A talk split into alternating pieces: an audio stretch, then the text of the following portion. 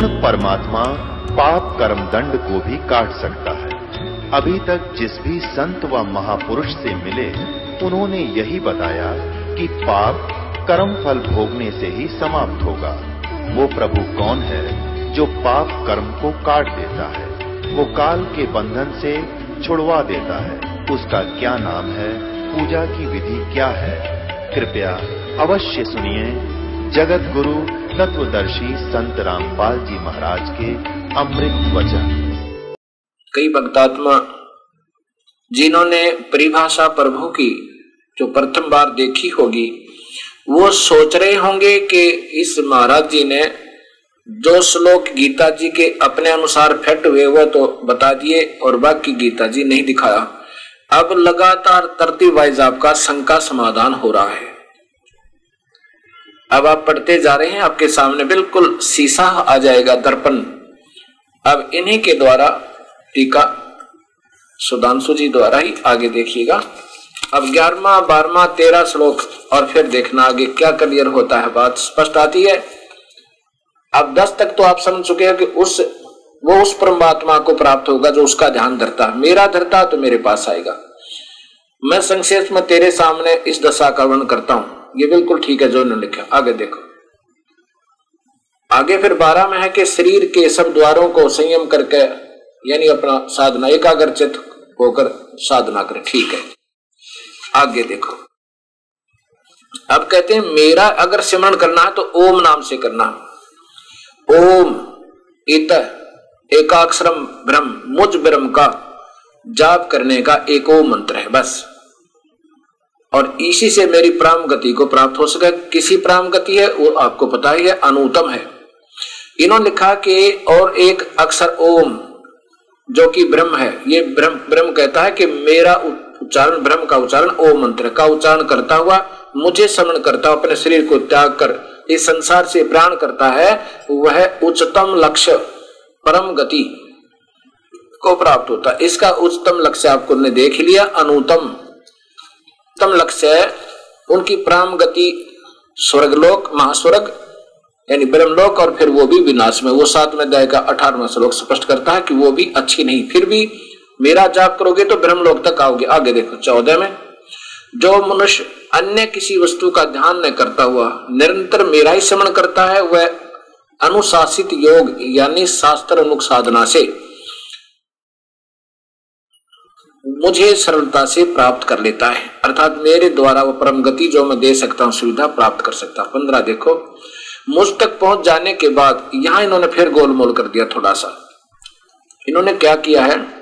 मुझ तक पहुँच जाने के बाद वे महान आत्माएँ पुनर्जन्म ग्रहण नहीं करती, जो दुख दुख का घर है और अस्थाई है, क्योंकि वे आत्माएँ परम सिद्धि को प्राप्त कर चुकी होती है। ये फिर अधूरा ही रह गया इनका, क्योंकि बेचारों में ज्ञान ही इतना है।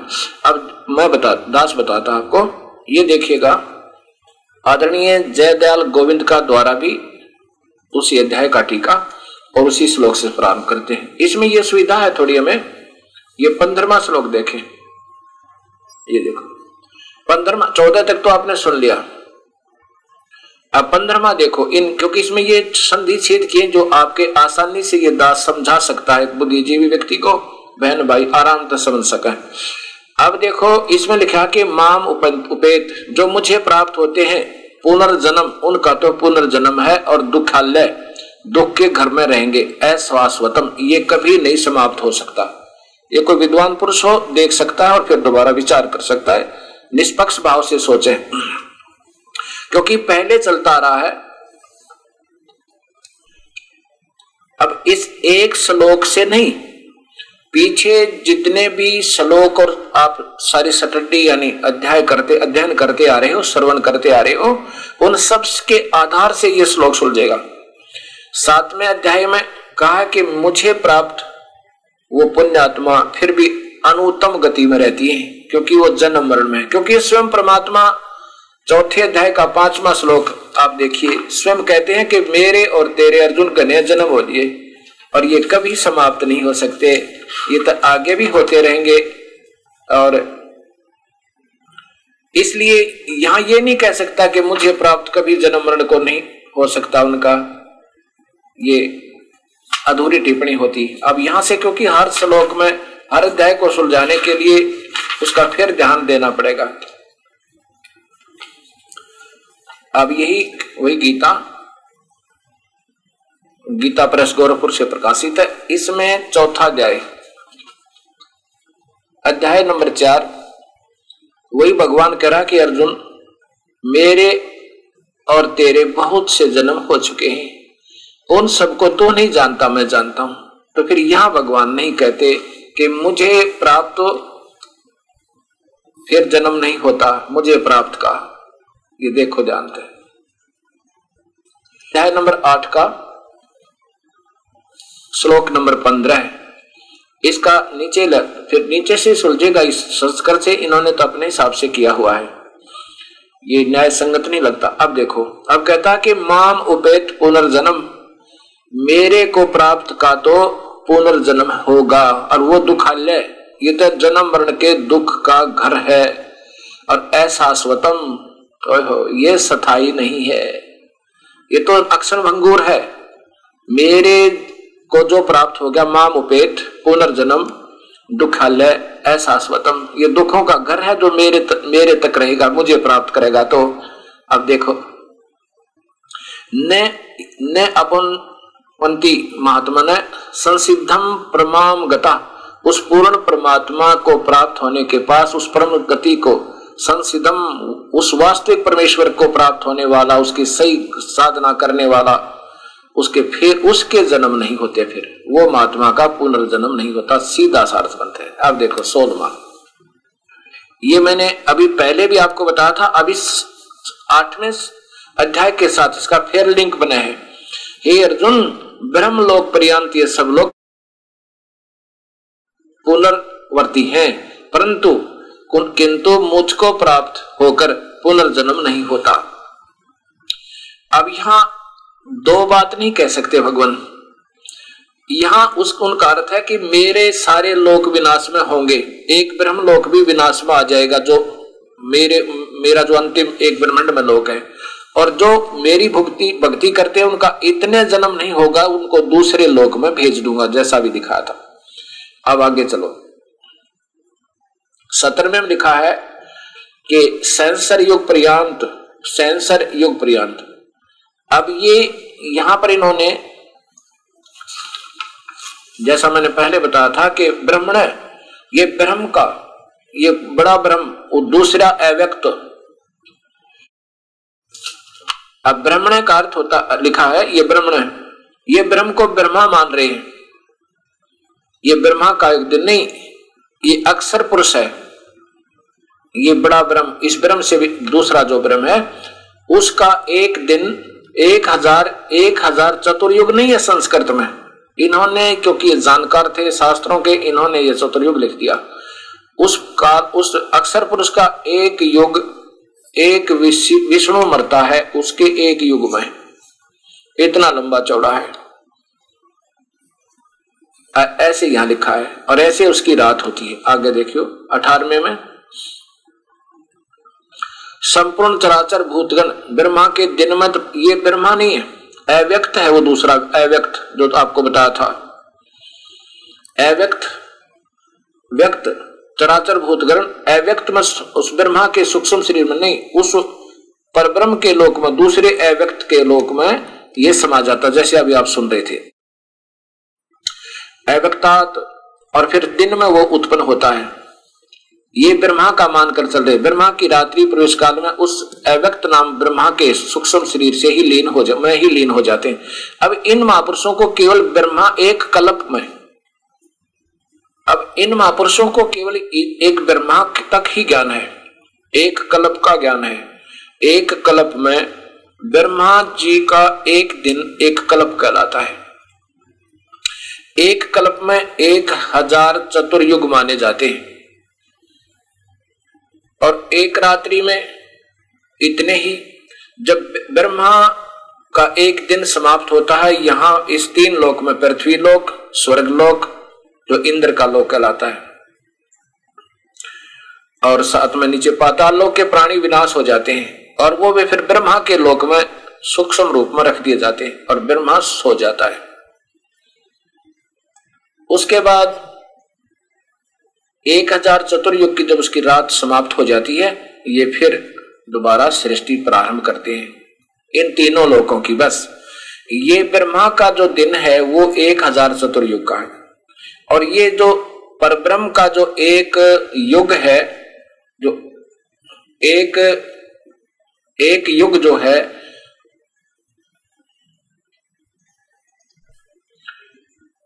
परब्रह्म का परब्रह्म का एक दिन एक हज़ार युग का होता है। चतुर्युग नहीं है।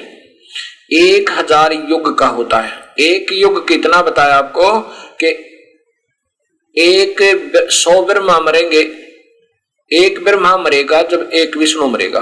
ना, सात ब्रह्मा मरेंगे तब एक विष्णु का अंत होगा। सात विष्णुओं का विनाश होगा तब एक शिव मरेगा। ये शिव इतने मृत्युंजय हैं। और जब एक शिव मरेगा तब एक युग होगा किसका?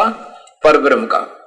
ऐसे ऐसे एक हज़ार युग का एक दिन होया उस परब्रह्म का। जब एक हज़ार युग समाप्त होंगे उस ब्राह्मण के, उस बड़े पर भगवान के या निष्काल बड़े भगवान के, दूसरे व्यक्त के, इस काल से अगले व्यक्त के। अक्षर पुरुष क्या? उसका एक हज़ार, एक दिन, एक हज़ार युग का है, नोट चतुर्युग। गीता कोई बच्चों का खिलौना नहीं है, बच्चों का लेख नहीं है। ये उस ब्रह्म के द्वारा, काल के द्वारा बोला गया बिल्कुल निर्णायक ज्ञान है। और इतनी ही उसकी रात होती है। अक्षर पुरुष की, यानी परब्रह्म की तो परब्रह्म की जब रात्रि समाप्त होती है, ये काल का फिर ढमढमा शुरू हो से एक सौ इक्कीस ब्रह्मंड का। और फिर ऐसे ही ये इन सब लोकों में ये ब्रह्मंड तो बने रहते हैं, लेकिन इनके जीव नष्ट हो जाते हैं। फिर इनके अंदर ऐसे ही ये पहले प्रकृति और ये काल आएगा, और फिर प्रकृति में ये सब प्राणी होंगे। फिर ये इनको नारे नारे कर्म आधार पर फिर जो दोबारा जन्म दिया जाएगा। ऐसे ये प्रारंभ होता है। फिर देखिएगा, आदरणीय सुधांशु जी द्वारा वही टीका ये आठवा अध्याय चल रहा है। इसलिए इनमें यहाँ लिखा है कि ब्रह्मलोक तक सभी विनाश में आ जाएँगे। आगे लिखा है कि इन्होंने ये सोलवा, ये देखो इधर। सोलवे में लिखा है कि ब्रह्म के लोग ब्रह्मा के लोक लिख दिया। ये ब्रह्म नहीं है या ब्रह्मा लिखा जाता। ब्रह्मा के लोक से लेकर नीचे तक सब लोग ऐसे हैं जिनके फिर पुनर्ज पुनर्जन्म की ओर लौटना होता है। परंतु कुंती पुत्र मुझ तक पहुँचने के बाद फिर किसी को पुर, का पुनर्जन्म नहीं करना होना कर, धारण नहीं करना पड़ता। अब यहाँ ब्रह्म को ब्रह्मा लिखा। अगर ब्रह्मा होता तो यहाँ चतुर्युग होते। सेंसर युग है चत, सेंसर चतुर्युग नहीं लिखा। हज़ार युग। इन्होंने सीधी संस्कृत ठीक कर दी चतुर्युग नहीं लिखा लेकिन लिख दिया ब्रह्मा का दिन। आगे फिर आगे स्पष्ट होगा देखना। दिन के आने पर अव्यक्त से उस सब वस्तुएँ प्रकट हो जाती हैं। किससे? वो अक्सर पुरुष भी अव्यक्त है। काल अव्यक्त बता दिया। ये आठवें अध्याय का अठारवा श्लोक है। और सातवें अध्याय के चौबीसवें और पच्चीसवें श्लोक में अपने आप को कहता मैं अव्यक्त हूँ। अब यहाँ बता रहा है कि इस अव्यक्त से, उस अक्षर पुरुष से के दिन आने पर फिर ये काल की सृष्टि फिर प्रगट हो जाती है और रात्रि आने पर ऐसे ही फिर विनाश को ये काल के लोग होते रहते ऐसे काल के भी पुनर्जन्म और काल के ब्रह्म लोक तक पहुँचे हुए के भी पुनर्जन्म। यहाँ देखो, फिर है उन्नीस माह। हे पारथ, यह बार बार उत्पन्न होने वाला अस्तित्व, अस्तित्वमान वस्तुओं का समूह बिल्कुल बेबस रात्रि के आगमन पर विलीन हो जाता है और दिन के आगमन पर फिर अपने अस्तित्व में प्रकट होता है। अब देखो, बीच में लिखा है, परंतु इस अव्यक्त से परे एक और अव्यक्त सनातन अस्तित्व है, वो पूर्ण परमात्मा है, जो उस अस्तित्वमान वस्तुओं के नष्ट होने पर, सब अस्तित्वमान नष्ट हो जाने पर भी वो कभी नष्ट नहीं होता। वो तीसरा अव्यक्त। एक अव्यक्त काल कहा, सातवें अध्याय के चौबीस पच्चीस श्लोक में, और दूसरा अव्यक्त ये उन्नीस, बीस, अठारहवें श्लोक में, आठवें अध्याय का, ऊपर देखो। ये उस आने पर व्यक्त से सभी वस्तुएँ प्रकट होती है, और बीच में फिर लिखा, उस व्यक्त से भी इस अव्यक्त से भी परे और अव्यक्त है। अपने आप को नहीं कह रहे भगवान। इस अव्यक्त से भी और परे अव्यक्त सनातन भाव अस्तित्व है। वह सनातन मन सदा रहने वाला, वो कभी नष्ट नहीं होता, सब नष्ट हो जाएँगे। क्षर पुरुष के भी, अक्षर पुरुष के भी, फिर वो परम अक्षर पुरुष नहीं नष्ट होता। अभी किसमें देखो।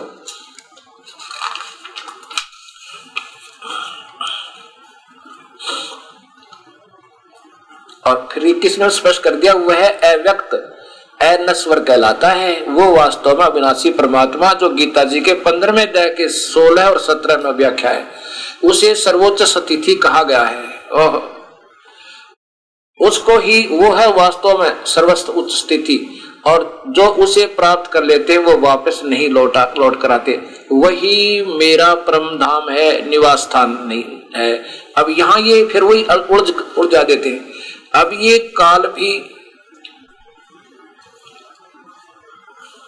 अब यहाँ पर इनका काल भगवान क्या कह रहा है कि मैं भी उसी स्थान से आया हुआ हूँ, मेरा भी निज स्थान वही है, मेरा परम धाम भी वही है, मेरा परम धाम वही है, ये लिखना था, मेरा परम धाम वही है, तत् मम परम धाम तत्, मेरा परम धाम भी वही है, मैं वहीं से आया हूँ। अब यहाँ देखो स्पष्ट आ रहा है ये यहाँ इन्होंने जितना ज्ञान है बेचारे, इसको गोल गोल क्योंकि वही कृष्ण पे लाके रोक देते हैं। श्री कृष्ण जी पे। अब यहाँ देखो, वो तो और है जो एनवस्वर कला था। तेईस में फिर देखो बाईस में आठवा अध्याय चल रहा है ये। हे भारत वह परम पुरुष। या फिर, वह परम पुरुष क्यों कहता? अगर मेरा स्थान है नहीं, वह परम पुरुष जिसमें सब भूत निवास करते हैं, सब प्राणी निवास करते हैं, जिससे ये संसार व्याप्त है, वो अनन्य भक्ति द्वारा प्राप्त किया जा सकता है। अब इसमें स्पष्ट है कि जो वो परमात्मा है ना, वह परम पुरुष परम पुरुष जिसमें सब भूत निवास, सब प्राणी है, जिससे यह सारा संसार व्याप्त है, अनन्य भक्ति द्वारा प्राप्त किया जा सकता है। अनन्य का अर्थ है केवल एक एक परमात्मा की भक्ति, उत्सव की भक्ति करके पा सकते हो, अन्य भक्तियों से नहीं।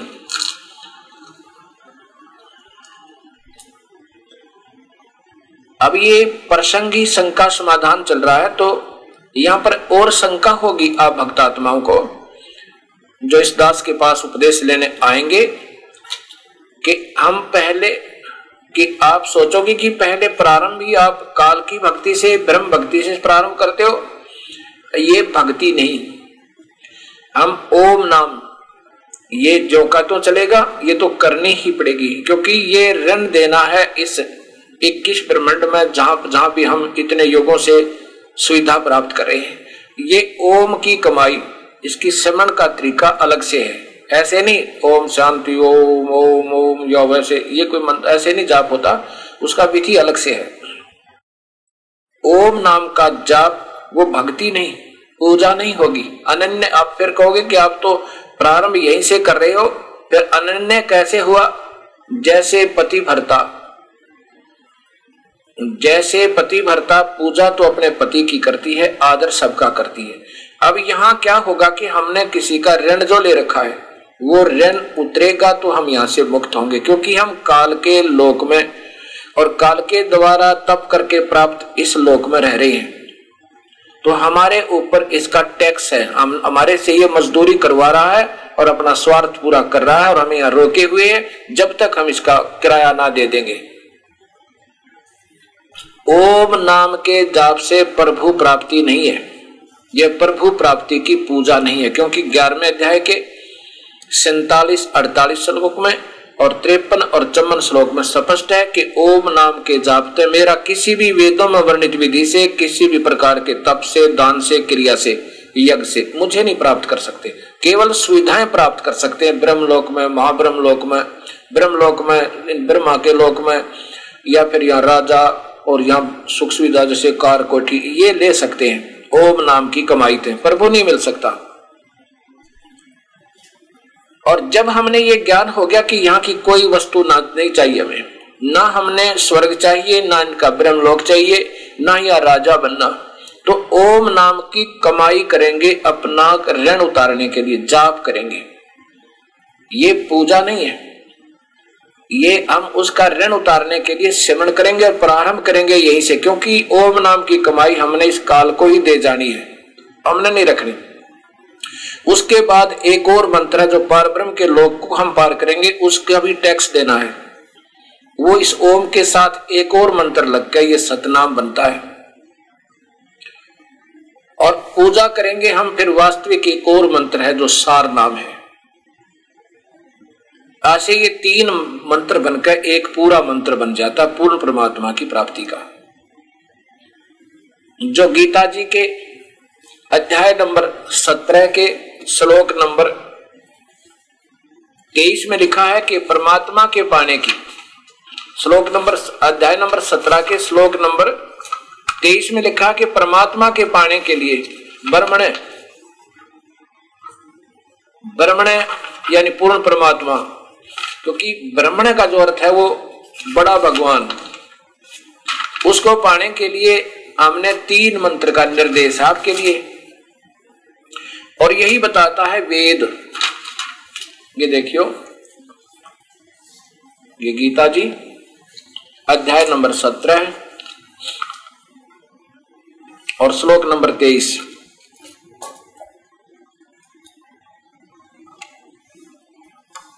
यहाँ देखिएगा। तेईस में लिखा है, ओम तत्सत, तीन भगवान और उनके न्यारे न्यारे मंत्र। ये ओम मंत्र तो सीधा लिखा, ये तो जाप करना ही करना है इसका। और ये तत् है पर ब्रह्म का, और सत है पूर्ण ब्रह्म का। इति निर्देश है ब्रह्मण त्रिविद समृत है, उस पूर्ण परमात्मा के सिमरण का। ये तीन मंत्र का जाप का निर्देश है। निर्देश माने सख्त आदेश।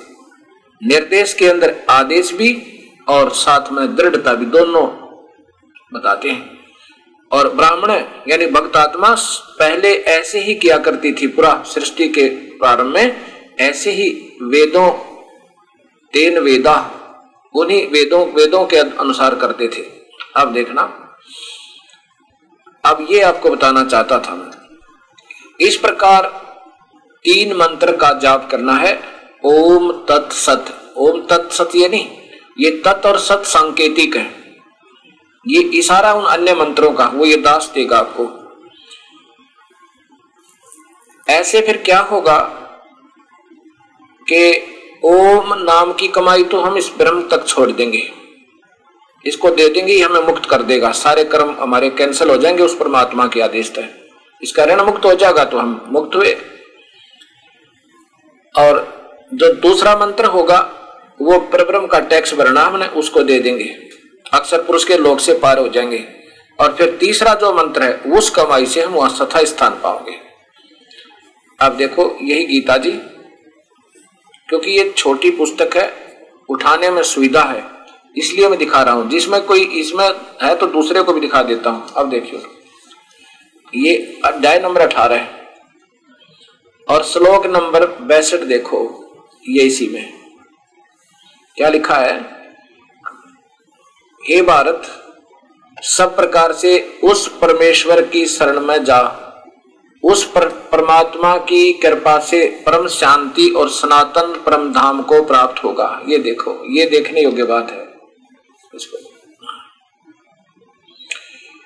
उस परमात्मा की कृपा से परम शांतिम परम शांति को। काल तक रहेगा तो कोई शांति नहीं है जीव को। लड़ना झगड़ना पड़ता ही रहेगा राग द्वेष रहेगा। शांति को प्राप्त शांति को और सनातन परम धाम को। अब देखो शाश्वतम स्थान सतलोक सातवन माने सत, सनातन सनातन माने अविनाशी अविनाशी माने सत्य। सत्य शाश्वतम माने सत्य सथान माने धाम धाम को सत धाम सतलोक। प्राप्सी उस सतलोक को प्राप्त होगा। ये बैसेट में स्पष्ट कर दिया। श्लोक नंबर देखिए ये बैसेट में।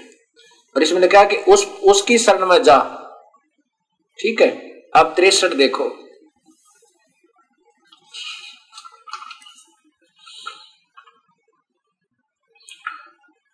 इस प्रकार ये गोपनीय से भी अति गोपनीय ज्ञान मैंने तुझे कह दिया। ये देखो, ये तिरसठ माह है। ये तो कह दिया गोपनीय से गोपनीय ज्ञान कि उसकी शरण में चला जा, फिर तो उस सतलोक चला जाएगा जो मेरा भी परम धाम है। यह देखो। इस रहस्य ज्ञान को पूर्णतः भली विचार कर जैसा तू चाहता वैसे कर दे। अब क्या कह रहे हैं प्रभु के, अब अर्जुन, ये गुप्त से गुप्त ज्ञान तुझे बता दिया, क्योंकि अठारवा अध्याय अंतिम आ गया कि मेरी शरण में रहेगा तो शांति तो है नहीं, जन्म मरण भी बना रहेगा। और वही, देखो इसमें कोई शक नहीं तो मेरी भक्ति करेगा तो तू मुझे प्राप्त होगा और तुझे स्वर्ग भेज दूँगा। बिल्कुल अब मैंने तुझे ये गुप्त से भी गुप्त ज्ञान बता दिया। अब इसको समझ कर अब तेरी इच्छा, मेरी शरण में रहना है तो उठा हथियार और कर ले युद्ध। और मुझे याद भी कर, और युद्ध भी कर तो मुझे ही प्राप्त होगा, मेरे पास आ जाएगा। अब ये तो ज्ञान हो गया कि जो अति उत्तम से भी उत्तम ज्ञान मैंने तुझे देना था, वो दे दिया। जैसा तेरी इच्छा से कर ले। अब चौसठवें श्लोक में देखो क्या कहता है कि वो परमात्मा, वो पूर्ण ब्रह्म मेरा भी इष्ट देव है। वो मेरा भी परम पूज्य है, मैं भी उसी की भक्ति करता हूँ। ये काल भी वहाँ कबीर परमात्मा का भजन करता है। अपने काल लोक में बैठ के तब इसका टुकड़ा चल रहा है। इक्कीस ब्रह्मंड चल रहे हैं। कबीर साहब कहते हैं, गोरखनाथ जी को कि गोरखनाथ, तेरा जोत स्वरूपी अलख निरंजन वो भी जपता नाम हमारा। वो भी मेरा ही नाम जप रहा है। यानी मेरा ध्यान धर रहा है उस ध्यान के आधार पर कुछ तप बन जाता है, और तप के बदले में ये राज्य मिलता है।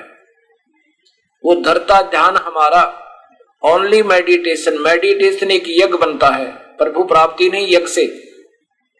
ये गीता स्पष्ट करती है, ग्यारहवें अध्याय का सैतालीस, अड़तालीस, तिरपन और चौवन श्लोक। के किसी भी यज्ञ से, वेदों वर्णित विधि से, किसी ज्ञान से, दान से, तप से मैं मैं नहीं पा सकता, प्रभु नहीं मिल सकता। हाँ ध्यान मेडिटेशन से यज्ञ बनती है। ध्यान यज्ञ, ज्ञान यज्ञ, प्रणाम यज्ञ, हवन यज्ञ और ये ये पाँच यज्ञ बनती है, धर्म यज्ञ। इनसे केवल यहाँ की सुविधाएँ प्राप्त होती है। सिद्धियाँ भी आ जाती इंद्र भी बन जाता राजा भी बन सके स्वर्ग भी प्राप्त हो सके महास्वर्ग भी हो सके ऐसे ही ये काल ध्यान धरता उस परमेश्वर का। ये जाप तो उसका नहीं कर सकता, उसको नहीं बताया मालिक ने। और ध्यान से केवल यज्ञ बनता है, यज्ञ से संसारिक सुविधाएँ अंतर में थोड़ा बहुत आनंद आनंद आए बिना ध्यान होनी काल के ही, लोक में काल के ही शरीर में इसमें ध्यान रखेंगे, ध्यान, ये ध्यान काल तक ही रखेगा, ये बाहर नहीं होने देता। अब आगे चौसठ में श्लोक में कमाल कर दिया। अब देखो, अब बताना उत्तम से ये अति गोपनीय ज्ञान मन अतिरिक्त बता दिया। वो तो हो लिया कि मेरी शरण में आना है तो मेरे पास रहे, मेरी भक्ति कर। उसकी शरण में जाना है तो उसकी भक्ति। किसी उस संतों ने ढूंढ ले तो इसके परम मार्ग के जानने वाले हो, परमात्मा के बारे में। अब चौसठ में मैं स्पष्ट कर दिया कि मेरा भी इष्ट देव वही है। ये और तुझे गुप्त बताता हूँ। अब क्या कहते हैं भगवान कि अब तुझे एक और रहस्य बताता हूँ। तो पहले तो रहस्य बता दिया, अब एक और रहस्य बताता हूँ कि मेरा इष्ट देव भी वही परमेश्वर है। अब देखो, ये अठारवा अध्याय। अध्याय नंबर अठारह और श्लोक नंबर नीचे देखो, चौसठ। अब ये तो इनकी संस्कृत है, अब इससे इसका सहारा लेना पड़ेगा आपने। सर्वम गुहतम भूय सुन में परम वच। अब और जुमा सर्व सर्व गुहतम यानी और सबसे भी गुप्त और फिर बता दू, और सुन ले मेरे वचन। ये श्रेष्ठ वचन, यानी पहले तो गुप्त बता दिया, पर उससे भी श्रेष्ठ और गुप्त वचन बताता हूँ, सुन ले मेरी वचन। इष्ट असी में दर्डम इति तत् वक्षामी ते हितम। तत्व माने वह पूर्ण परमात्मा ही, तत। वही पूर्ण परमात्मा ही, मे माने मेरा, इष्ट माने पूज्य देव, असी माने है। फिर देख लो। ये तेरे हित में कहता हूँ, तत्व माने वह पूर्ण परमात्मा ही, मे माने मेरा, दृढ़ माने बिल्कुल पक्का। इष्ट माने पूज्य देव, असी माने है। यह वो पूर्ण परमात्मा ही भी मेरा पुष्ट देव इष्ट देव है। इन्होंने अपने हिसाब से कर दिया, ये नहीं ठीक बच रहा। नहीं तो ऐसा नहीं कहते वह। गोपनीय से अति गोपनीय मेरे परम रहस्य वचन को फिर सुन। वो तो पहले बता दिया जो बताना था, अब ये और बताया कि वो इष्ट कि तू मेरा प्रिय है। प्रिय इष्ट को प्रिय बता दिया। इष्ट इष्ट देव है तुम वो मेरा इष्ट देव है। इससे यह परमहित वचन तुझसे कहूँगा। अब चौसठ में स्पष्ट आ गया। अब कहा ना बैसठ में मैं कहा कि उस एक की शरण में चला जा। अब यहाँ इन्होंने फिर नादानी कर दी।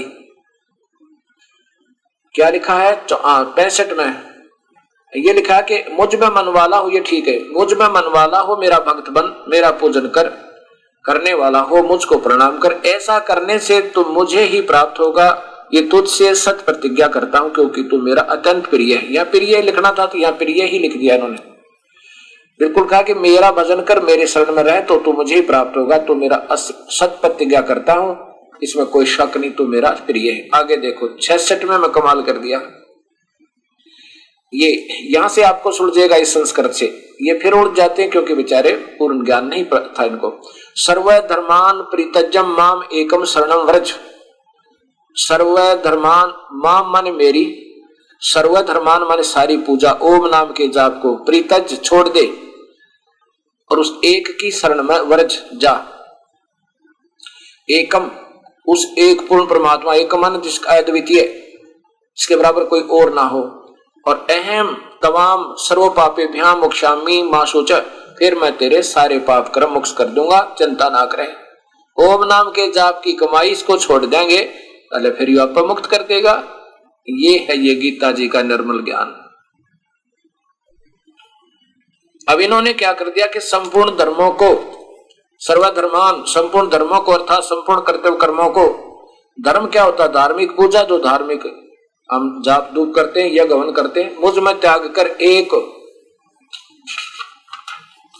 एक मुझ सर्वशक्तिमान, सर्वाधार, सर्वेश्वर, परमेश्वर की शरण में आ जा। बता ये कोई तुक बिना दोबारा ये कहना अहम मैं तुझे सर्व पापों से मुक्त कर दूँगा, शोक मत कर। आइए फिर देखो आचार्य सुधांशु जी द्वारा वही श्रीमद भगवत गीता अठारवा अध्याय। यहाँ देखिएगा। ये बैसठवा श्लोक है, अठारहवें अध्याय का। हे हे भारत वंश हे भारत वंशोदय अर्जुन, तू सर्व भाव से उस ईश्वर की शरण में चला जा। उसकी कृपा से तो परम शांति संसार से सर्वप्रित को और अविनाशी परम पद को प्राप्त होगा। परम पद अविनाश शाश्वतम स्थान लिखा है। शाश्वतम स्थानम, यानी सतलोक को प्राप्त होगा। अब यहाँ तो कह रहे हैं उसकी शरण में जा, फिर आगे तिरसठ में, ये गुप्त से गुप्त, यह गुप्त से भी गुप्त ज्ञान मैंने तुझे कह दिया। अब तू इस प्रकार अच्छी तरह से विचार करके जैसा चाहता वैसे कर। आगे देखो, चौसठ में, इससे अत्यंत गोपनीय वचन को तो मेरे से फिर सुन, तू मेरा अत्यंत प्रिय है। ईष्ट को फिर इन्होंने प्रिय लिख दिया, क्योंकि एक दूसरे की नकल ही कर रहे हैं तकरीबन। इसलिए तेरे हित की बात कहूँगा। इष्ट माने वो मेरा पक्का, मेरा इष्ट देव है, वो मेरा पूज्य देव है। अब छसठ पैंसठ में देखो, तू मेरा भक्त हो, जा मेरे मन वाला हो मेरा पूजन करने वाला हो। जा और मेरे को नमस्कार ऐसा करने से तू मेरे को प्राप्त हो जाएगा। यह मैं तेरे सामने सत प्रतिज्ञा करता हूँ क्योंकि तू मेरा अत्यंत प्रिय है। या तो सीधा प्रिय लिखा इन्होंने वहाँ इष्ट लिखा है। अब छठ में स्पष्ट हो गया। ये सभी ऐसे ही गोल कर जाते हैं अनजान अनजानपने में। अब कहा कि संपूर्ण ये सीधा लिखा ऊपर कि सर्व धर्मान प्रिताज माम मेरे सभी पूजाओं को मेरे में तज छोड़ दे। एकम शरणम व्रज, उस एक की शरण में जा। फिर मैं तुझे सब पापों से मुक्त कर दूँगा। इसका अर्थ तो ये बना है। संपूर्ण धर्मों का आश्रय छोड़कर तू केवल मेरी शरण में आ जा। मैं तुझे संपूर्ण पापों से मुक्त कर दूँगा। चिंता मत कर। पहले कोई धर्म था ही नहीं। अगर ऐसे इन धर्मों का हिसाब लगाए, नहीं। यानी धार्मिक पूजा जो तू कर रहा है ना, ओम नाम की, वो मेरे में छोड़ दे और उस भगवान के पास चला जा, फिर तेरी सारी मुक्ति हो जाएगी, चिंता ना कर। गीता जी के अध्याय नंबर चौदह से प्रारंभ होता है कि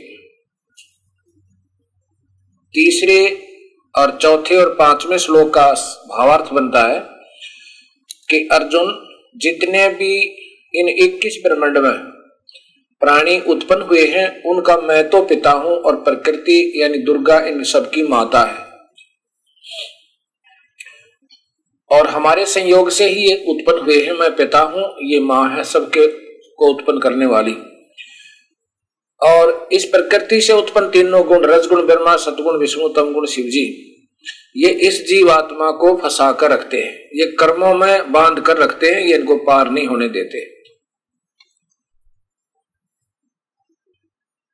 फिर आगे बताया है कि इन्हीं गुणों की उपासना करने वाले नादान व्यक्ति, जो रजगुण की उपासना करते हैं ब्रह्मा की, वो तो संसारिक सुख की तलाश करते हैं। और जो तमोगुण शिव की पूजा करते हैं, वो तो सीधे ही नरकाधारी आहारी हैं। ऐसा चौदहवें अध्याय में लिखा है। और जो सात्विक यानी विष्णु जी की पूजा करते हैं, वो इन दोनों से कुछ अच्छी है। यानी सतगुण की जो पूजा करते हैं, उनका, लेकिन वो भी अक्षणिक सुख है। अब फिर देखिए, अध्याय नंबर चौदह, गीता जी का, और श्लोक नंबर तीन, चार, पाँच। ये तीन, चार, पाँच, देखिए। श्लोक नंबर चौदह, अध्याय नंबर चौदह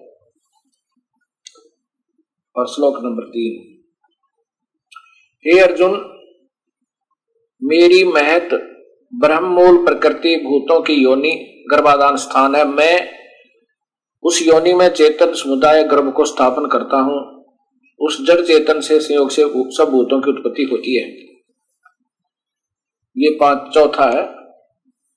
हे अर्जुन, नाना प्रकार की सब योनियों में जितने मूल मूर्तियाँ अर्थात श्रीधारी प्राणी उत्पन्न होते हैं, प्रकृति प्रकृति तो उन सब की गर्भ धारण करने वाली माता है, मैं भी स्थापन करने वाला पिता हूँ। ये काल कह रहा है।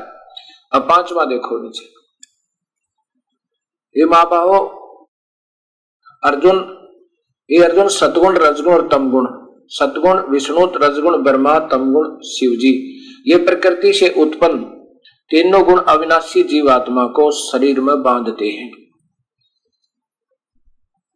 अब ये गीता जी में गुणों का फिर ज़िक्र चला है। और तीन गुण कौन है? रजगुण, ब्रह्मा सतगुण विष्णु, तमगुण शिव जी अब यहाँ फिर ये प्रमाण दिखाना ज़रूरी होगा, नहीं तो ये नादान कोई भी आपको बहका देगा। आप अनजान हो सभी कि कौन कहता है तीनों गुण ब्रह्मा, विष्णु, महेश हैं। और क्योंकि शास्त्र तो किसी को ज्ञान नहीं, ना कोई उठाकर देखा, किसी ने संतों ने भी नहीं देखा देखा होता तो ये ओ आबाई नहीं कहते। तो इसलिए ये बार बार दिखाना बहुत ज़रूरी हो गया इस दास के लिए। अब ये कौन, कहेंगे कि कौन कहता प्रकृति शेरा वाली दुर्गा है। ये श्रीमद भगवत गीता गीता प्रेस गोरखपुर से प्रकाशित। और इनका जो लेखक है, इनका, इसका टीकाकार है। ये श्री संपादक श्री हनुमान प्रसाद पोदार चिमन लाल गोस्वामी। इसमें देखो, पहले तो ये दिखाऊँगा कि ये प्रकृति है जो शेरा वाली है। तीसरा स्कंद है। इस पुस्तक के और प्रश्न नंबर देखिए 115 पर। और ये 14 पर देखिए अब 14 पर। 114 पर, ये 114 प्रश्न है। इसमें नीचे देखिएगा, ये दिखाऊँगा थोड़ा थोड़ा अंश। ये आदि माया, महाशक्ति एवं परम पुरुष के साथ रहकर कार्य संपादन करने वाली प्रकृति है। ब्रह्म के साथ उनका अभेद संबंध है। ये प्रकृति है और काल के साथ इसका अभेद संबंध, ये पति पत्नी रूप में। अब 123 पृष्ठ पर यही तीसरा स्कंद ये तीसरा स्कंद। 123 पृष्ठ पे यहाँ देखिएगा। विष्णु जी कहते हैं, तुम शुद्ध स्वरूपा हो, प्रकृति देवी अपनी माता को। यह संसार तुम्ही से उद्भाषित हो रहा है। मैं ब्रह्मा और शंकर, मैं विष्णु, ब्रह्मा ब्रह्मा और शंकर, हम सभी तुम्हारी कृपा से विद्वान है। हमारा आविर्भाव और तिरोभाव हुआ करता है। हम तो जन्म मरण में हैं। केवल तू ही नित्य हो, जगत जननी हो। तुम ही नत हो, जगत जननी हो, प्रकृति और सनातनी देवी हो। ये देखो प्रकृति। आगे देखो, इसी 123 पे, भगवान शंकर बोले, देवी, यदि महाभाग विष्णु तुम्ही से प्रकट हुए हैं तो उनके बाद उत्पन्न होने वाले ब्रह्मा भी तुम्हारे ही बालक हुए। फिर मैं तमोगुणी लीला करने वाला शंकर, क्या तुम्हारी संतान नहीं हुआ कि ब्रह्मा विष्णु महेश भी आपसे आपके बच्चे? और मैं तमोगुण शंकर, तमोगुणी क्या आपकी संतान नहीं हुआ? अर्थात मुझे भी उत्पन्न करने वाली तुम ही हो। और यहाँ तक भी शंका पैदा कर सकते हैं कि कहा लिखा है, रजगुण ब्रह्मा, सदगुण विष्णु, तमगुण शिव जी ये देवी भागवत महापुराण, ये संस्कृत सहित है। इसमें देखिएगा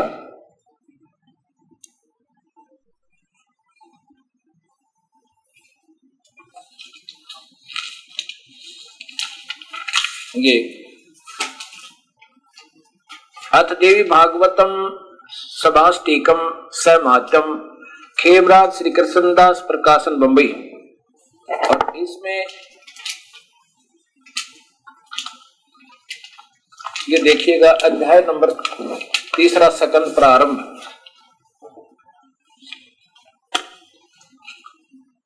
अथ श्रीमद भगवत गीते भगवते भाषाटिक युक्ते तृतीय सकंद प्रारंभ थे अब ये देखो।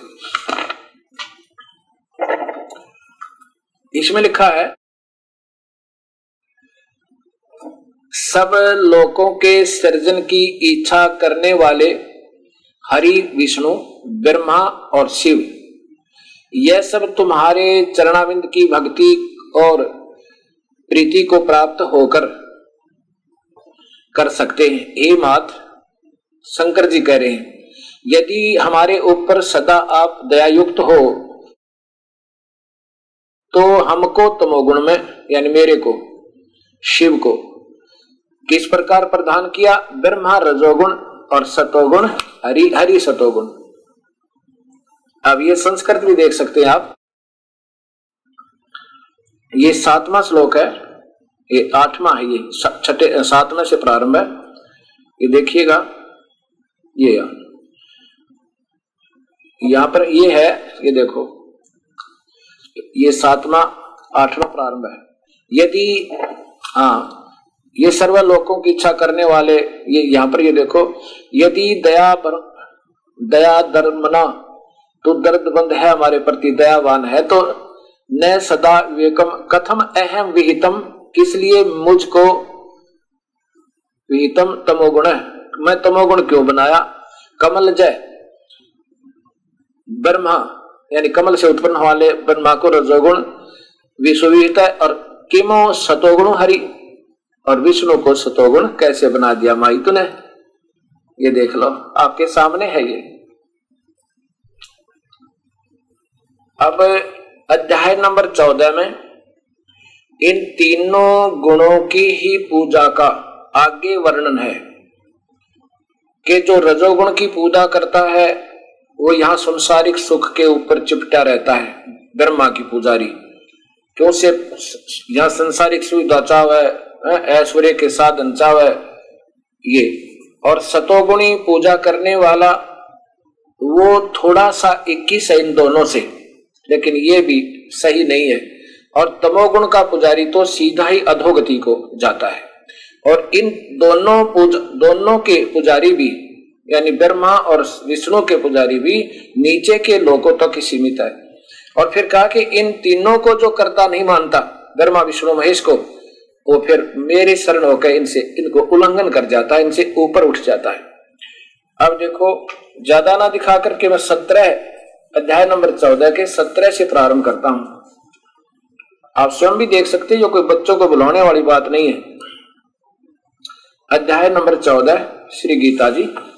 ये श्रीमद भगवत गीता गीता प्रेस गोरखपुर से प्रकाशित है। यहाँ से देखें। सतोगुण से ज्ञान उत्पन्न होता है।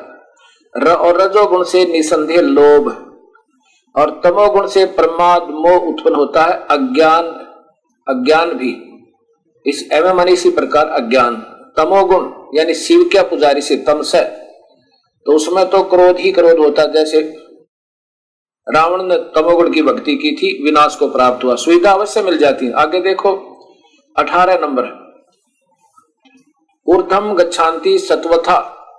अब कति स्पष्ट हो जाएगा। सतो सत्व गुण स्थित पुरुष, अर्थात विष्णु का उपासक स्वर्ग आदि उच्च लोकों को, उच्च नहीं ऊर्धम ऊर्ध माने नीचे के हाँ ऊर्ध ऊपर के। आदि उच्च लोकों को प्राप्त होता क्योंकि ये स्वर्ग आदि उच्च लोक माने गए, यहाँ पर स्वर्ग से ज़्यादा कोई मानता है नहीं। स्वर्ग, यानी स्वर्ग एक तो इंद्रलोक, एक विष्णु का लोक, ये दोनों ही हर लोक में स्वर्ग बने हुए। स्वर्ग आदि उच्च लोकों को जाते हैं। रजोगुण सत्य सत्य राजस, यानी इसका ब्रह्मा का उपासक, अर्थात राजस पुरुष के जो पूजा करेगा उसमें वही गुण आ जाएँगे। मनुष्य लोक में रहते हैं, वो तो यही चौरासी में आ जाते हैं, या संसारिक सुविधा प्राप्त होती रहती। जन जगन तमोगुण के कार्य रूप निद्रा, प्रसाद, आलस आदि से तमसा, तामस पुरुष, यानी शिव का उपासक, अधोगति को और कीट, पशु आदि नीच योनियों को तथा नरकों को प्राप्त होते हैं, या फिर देख लो। तमसा, यानी शिव के पुजारी तामसा। अब यहाँ चक्कर में पड़ जाते हैं कि नहीं, तामसा तो क्रोध है। क्रोध किससे है? विष्णु से, शिव से। अब ये पूजा का ज़िक्र चल रहा है यहाँ पर। पूजा जो जिसकी करेगा, उसमें वही गुण आएँगे। मिर्च खाओगा तो मुँह जलेगा लसन खाएगा तो गंध आएगी, आम खाएगा तो मीठा मुँह होगा। ऐसे ये कहते हैं शिव का पुजारी तो सीधा ही नरक में जाता है। आगे देखिए। अब क्या बताया है कि जिस दृष्टा तीनों गुणों के अतिरिक्त अन्य किसी को करता नहीं जानता, देखता, और तीनों गुणों से अत्यंत प्रेसदानंद सचिदानंद घन मुझ परमात्मा को तत्व से जानता है। वह मेरे स्वरूप को प्राप्त होता है। अब क्या होता है कि जो इन तीनों गुणों के अतिरिक्त अब यहाँ क्या समस्या है? ये इतना निर्मल ज्ञान है। अब इसमें क्या लिखा है कि जो केवल इन तीनों गुणों तक ही भगवान मानता है और ये भी मानता है कि कोई और परमात्मा है। तो वो आगे बताया है बीसवें श्लोक में कि वह शरीर के उत्पत्ति कारण इन तीनों गुणों को उल्लंघन करके और जन्म मृत्यु वृद्ध अवस्था मुक्त परमानंद को प्राप्त होता है। अभी देखिए। आगे देखिएगा। ये बीसवा श्लोक है इसी गीता जी में। अब ये शंका समाधान बहुत ज़रूरी है आपके सामने आना। पुरुष, मनुष्य, देही देही माने तो शरीर वाला, शरीरधारी व्यक्ति, शरीर की उत्पत्ति कारण इन तीनों गुणों के, क्योंकि यही जीव को उलझाए रखते हैं। उत्पत्ति कारण तीनों गुणों को उल्लंघन करके। जन्म, मृत्यु, दुख से परे मुक्त परमानंद को प्राप्त होता है। अब ऊपर लिखा है कि मुझे भी मानता है और तीनों गुणों को भी ज्ञानता से पूछता है। उस, उन, इन तीनों से ऊपर होकर वो यहाँ से निकल जाता, मुझसे भी और इन तीनों गुणों से भी उल्लंघन करके। आगे देखिए। ये तो अर्जुन पूछ रहा फिर कि आगे भगवान ये तीनों गुणों से अतीत पुरुष के के स्वभाव होते हैं, वो कैसा होता है, उसके कैसे लक्षण होते हैं? इससे 25 तक सीधा लिखा है कि जो इन तीनों गुणों को जितनी इनकी स्थिति है ब्रह्मा विष्णु महेश को समझ लेता है और मुझे जान लेता है, वो फिर यहाँ के कंकर, पंथर और सोने और मिट्टी को एक समझ लेता है। ऐसा इसमें लिखा फिर बताया कि इन मेरी भी नहीं और तीनों गुणों की भी नहीं। आगे छब्बीसवें श्लोक में लिखा कि जो अव्यभिचारिणी, अव्यभिचारी, ये वही गीता जी। और श्लोक अध्याय नंबर चौदह और श्लोक नंबर, ये देखो यहाँ पर छब्बीस में और जो पुरुष व्यभी, अव्यभिचारी भक्ति योग द्वारा, अव्यभिचारेण, व्यभिचारी होती है सारे पूजा देवी भी देवता भी भूत भी पित्र भी सारे ब्रह्मा भी विष्णु भी ब्रह्म भी। उनसे न्यारा एक की पूजा करे जैसे पति भरता अपने पति से सिवाय किसी की पूजा नहीं करती। वो अव्यभिचारी होती है। और जो ए, वो ऐसा नहीं करती वो व्यभिचारणी होती है। यहाँ वही है। और जो पुरुष अव्यभिचारी भक्ति योग द्वारा मुझको भजता है वह इन तीनों गुणों को भली भांति लांग कर सचिदानंद ब्रह्म को प्राप्त होने के लिए योग्य बन जाता है। क्या स्पष्ट हुआ इसमें? कि जो अव्यभिचारी रंगते, अर्थात मेरी पूजा करे, ब्रह्मा, विष्णु, महेश, इन तीनों गुणों की और देवी देवताओं की, भूतों की, पितरों की नहीं करता, वो अव्यभिचारी भक्ति करता है। और जो ऐसा कर रहा है, वो व्यभिचारिणी भक्ति कर रहा है। मुझे भी पूज रहा है, और भी पूज रहा है। सब देवी देवता भी, ब्रह्मा, विष्णु, महेश भी, मंदिर भी, मस्जिद भी, श्राद्ध भी, पित्र भी। कहते वो तो व्यभिचारी है। व्यभिचारी का अर्थ होता है, एक जो स्त्री, एक पति को ना ना रुक कर हर जगह जाती है, वो पाप आत्मा होती है। इतना भगवान संज्ञा दे रहा जो इस ब्रह्म की पूजा ने त्याग कर, ब्रह्मा, विष्णु, महेश तक की पूजा भी कर रहे हैं। वो व्यभिचारिणी भक्ति कर रही है। अव्यभिचारी नहीं है। अव्यभिचारी का अर्थ है, केवल एक ब्रह्म पूजा करके नीचे की नहीं करे। तीनों गुणों की भी पूजा नहीं करे। तो उससे कहता है, वो मेरे, वो तो उस परमात्मा के सचिदानंद परमात्मा को प्राप्त होने के योग्य बनता है। फिर तो देखिए कितना स्पष्ट ज्ञान है। फिर देखो, अध्याय नंबर चौदह और श्लोक नंबर छब्बीस में जो पुरुष अव्यभिचारी भक्ति योग के द्वारा मुझको निरंतर भजता है, वह इन तीनों गुणों से ऊपर उठ जाता है। बली भांति लांग कर ब्रह्म हुए सचिदानंद घन ब्रह्म को प्राप्त होने के लिए योग्य बनता है। उस पूर्ण परमात्मा के पाने के योग बनता है जो केवल मेरी भक्ति करता है, तीनों गुणों की नहीं करता, मेरी से शुरू करता, ओम से शुरू होती है। ले, आगे देखियो, क्योंकि अविनाशी ब्रह्मण वहाँ तो ये ब्रह्मण का अर्थ, ब्रह्मा लिख रहे हैं, कौन अनजान, यहाँ ब्रह्मण का अर्थ है पर ब्रह्म जैसे दास बता रहा था आपको। कि वो परब्रह्म के, परब्रह्म का एक हज़ार युग का एक दिन होता है। ये ब्रह्मण है, परब्रह्म, अक्सर पुरुष। आपके सामने सरलार्थ है। अविनाशी परब्रह्म, अविनाशी परमात्मा ये अविनाशी ब्रह्मण यानी अपूर्ण परमात्मा के अमृत का तथा नित्य धर्म और एक खंड रस आनंद का श्रेय मैं ही हूँ। अब देख कितना स्पष्ट हो गया ये ज्ञान। वो अठारहवें अध्याय का श्लोक भी सुलझ गया। फिर देखो, क्योंकि अविनाशी अवयम ब्रह्मण अविनाशी परमात्मा के, उस अविनाशी पूर्ण ब्रह्म के अमृत का अमृत का तथा नित्य धर्म का धर्मश्य यानी उस सदा रहने वाले सुख के स्वभाव का अखंड एक रस का आनंद का आश्रय मैं ही हूँ। अर्थात ब्रह्म ही उसकी पूजा उस ब्रह्म की पूजा करके ही उसको पा सकते हैं। पूजा नहीं, ब्रह्म का ओम नाम जाप करके। इस पवित्र गीता जी के ज्ञान को समझना कोई ज़्यादा कठिन नहीं है, अगर ये सृष्टि रचना का ज्ञान हो जाता है। अब यहाँ देखो, छब्बीसवें श्लोक में आपने सुना कि जो पुरुष अभिविचारणी रंगत है, जैसे सातवें अध्याय के बारह से पंद्रह श्लोक में लिखा है कि इन तीनों गुणों से के द्वारा जो हो रहा है वो मुझसे जान, लेकिन मैं इनमें नहीं हूँ, ये मुझमें नहीं है। और ये त्रिगुणमयी मेरी माया, रजगुण, ब्रह्मा सतगुण विष्णु, तम, गुण, शिव जी, ये बहुत खतरनाक है। पंद्रहवें में लिखा है कि त्रिगुणमयी माया के द्वारा जिनका ज्ञान हरा जा चुका, वो राक्षस स्वभाव को धारण किए हुए, दुष्कर्म करने वाले, इन तीनों गुणों की पूजा को दुष्कर्म बताया है।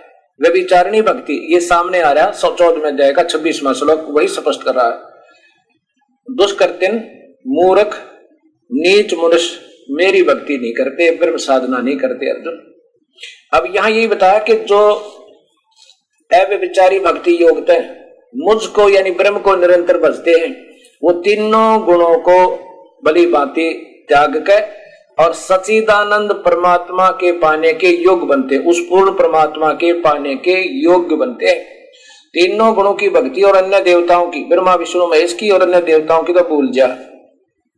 मेरी भक्ति करके ऐसे तो उसके पाने के योग्य होते हैं।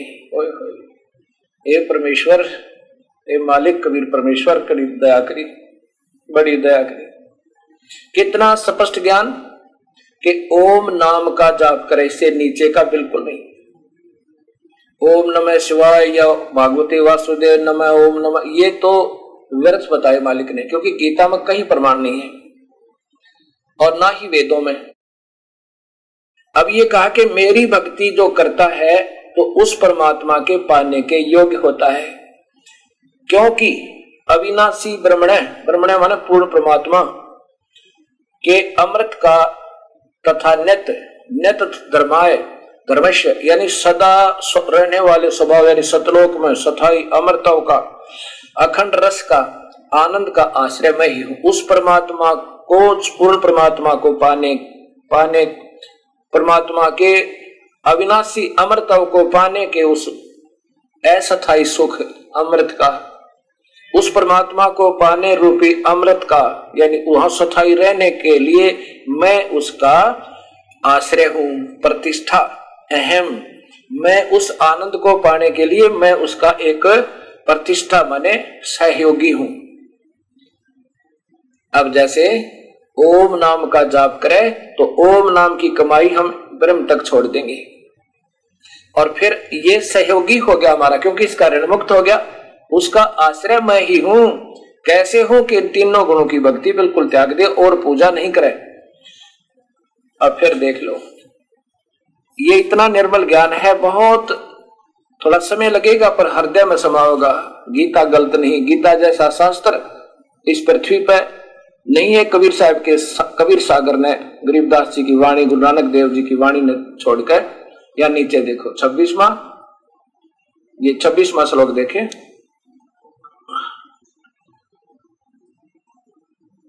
और जो पुरुष, जो व्यक्ति अव्यभिचारी, यानी और अन्य पूजा ना करके केवल ब्रह्म पूजा से प्रारंभ करता भक्ति योग द्वारा माम माने मुझको भजता है स वह इन गुणान तीनों गुणों को ये मालिक भली बाती लांग कर सचिदानंद घन ब्रह्म को प्राप्त होने के योग्य बनता है।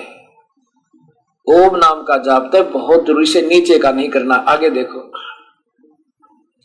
क्योंकि अविनाशी, अब ये, यहाँ देखो, अवश्य अवश्य ब्रह्मण अविनाशी परमात्मा पूर्ण ब्रह्म को और अमृत से, अमृत का तथा नित्य शाश्वत से धर्म यानी सदा रहने वाले एक अखंड रस को, यानी फिर कभी नहीं मरे, सदा सुखी रहे, उस आनंद को पाने का मैं अह सुख से सुख से मन आनंद का प्रतिष्ठा अहम।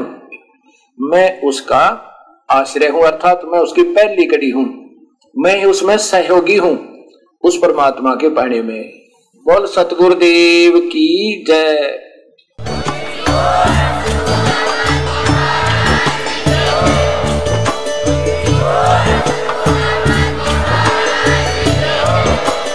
आप सुन रहे थे जगत गुरु तत्वदर्शी संत रामपाल जी महाराज जी के मंगल प्रवचन। अधिक जानकारी के लिए विज़िट कीजिए हमारी वेबसाइट www.jagatgururampalji.org संत रामपाल जी महाराज जी के शुभ आशीर्वाद से पूरे विश्व भर में 500 से भी ज़्यादा नाम दीक्षा केंद्र हैं, जिन पर संत रामपाल जी महाराज जी द्वारा ऑनलाइन निशुल्क नाम दीक्षा दी जा रही है। अपने नजदीकी नाम दीक्षा केंद्र का पता करने के लिए संपर्क करें। Eight two two two eight eight zero five four one.